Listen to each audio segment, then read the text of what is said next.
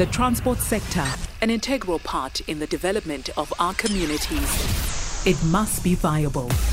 Let's challenge the norm.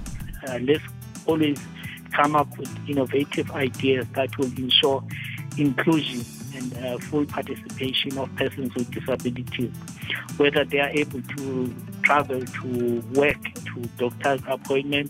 Let's challenge ourselves in bringing out new ideas that will demonstrate a high level of inclusion for persons with disability. The transport sector, an integral part in the development of our communities. It must be viable.